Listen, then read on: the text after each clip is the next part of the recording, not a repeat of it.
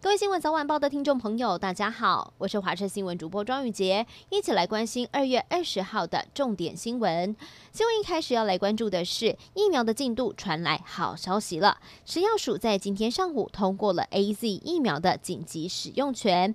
包括了德国、韩国、意大利三个厂即将会运送到台湾，最快七天之后就可以开始施打了。如果书审资料不齐全，最多也只要等四十天就可以开打。而大家同样也很开心，已经签约了五百万剂的莫德纳疫苗进度。陈时中也透露好消息，说食药署应该很快就会通过授权。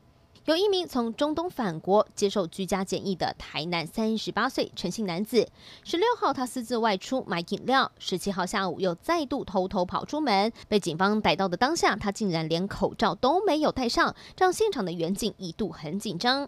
这名陈姓男子他不停发抖，慌张之下主动交出了一包安非他命，让警方怀疑本身就有毒品前科的他是外出购买毒品。而针对两度啪啪造的行为，台南市卫生局也在。今天对他裁罚三十万元。下周就要开学了，小朋友要好好把握这几天的假期。台师大也公布了台湾小学一年级学童平均花多少时间盯着荧幕看，结果调查出炉，发现小朋友光是在假日就花上三个小时看电子产品。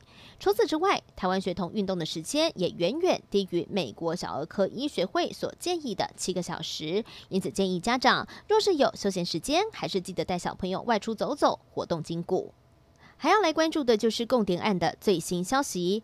军情局退役上校张超然因为涉嫌从二零一三年开始为中国官员物色退役校级军官，并且陆续吸收退役上校周天慈以及退役少将岳志忠，并且安排他们到中国提供情资。台北地检署检察官在今天以违反了国家情报工作法等罪嫌，将张超然等人起诉。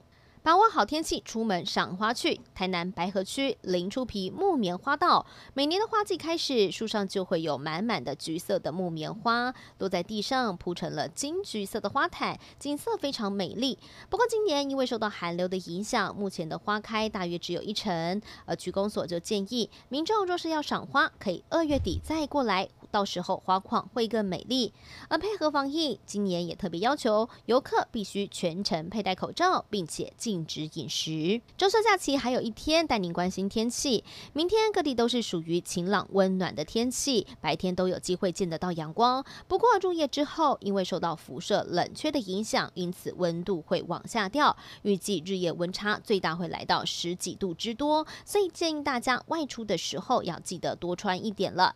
预计这样天天。气将会一路持续到周二，到了周二时，东北季风会增强，到时候迎风面地区又会出现降雨。提醒大家，也建议大家可以把握这几天的好天气了。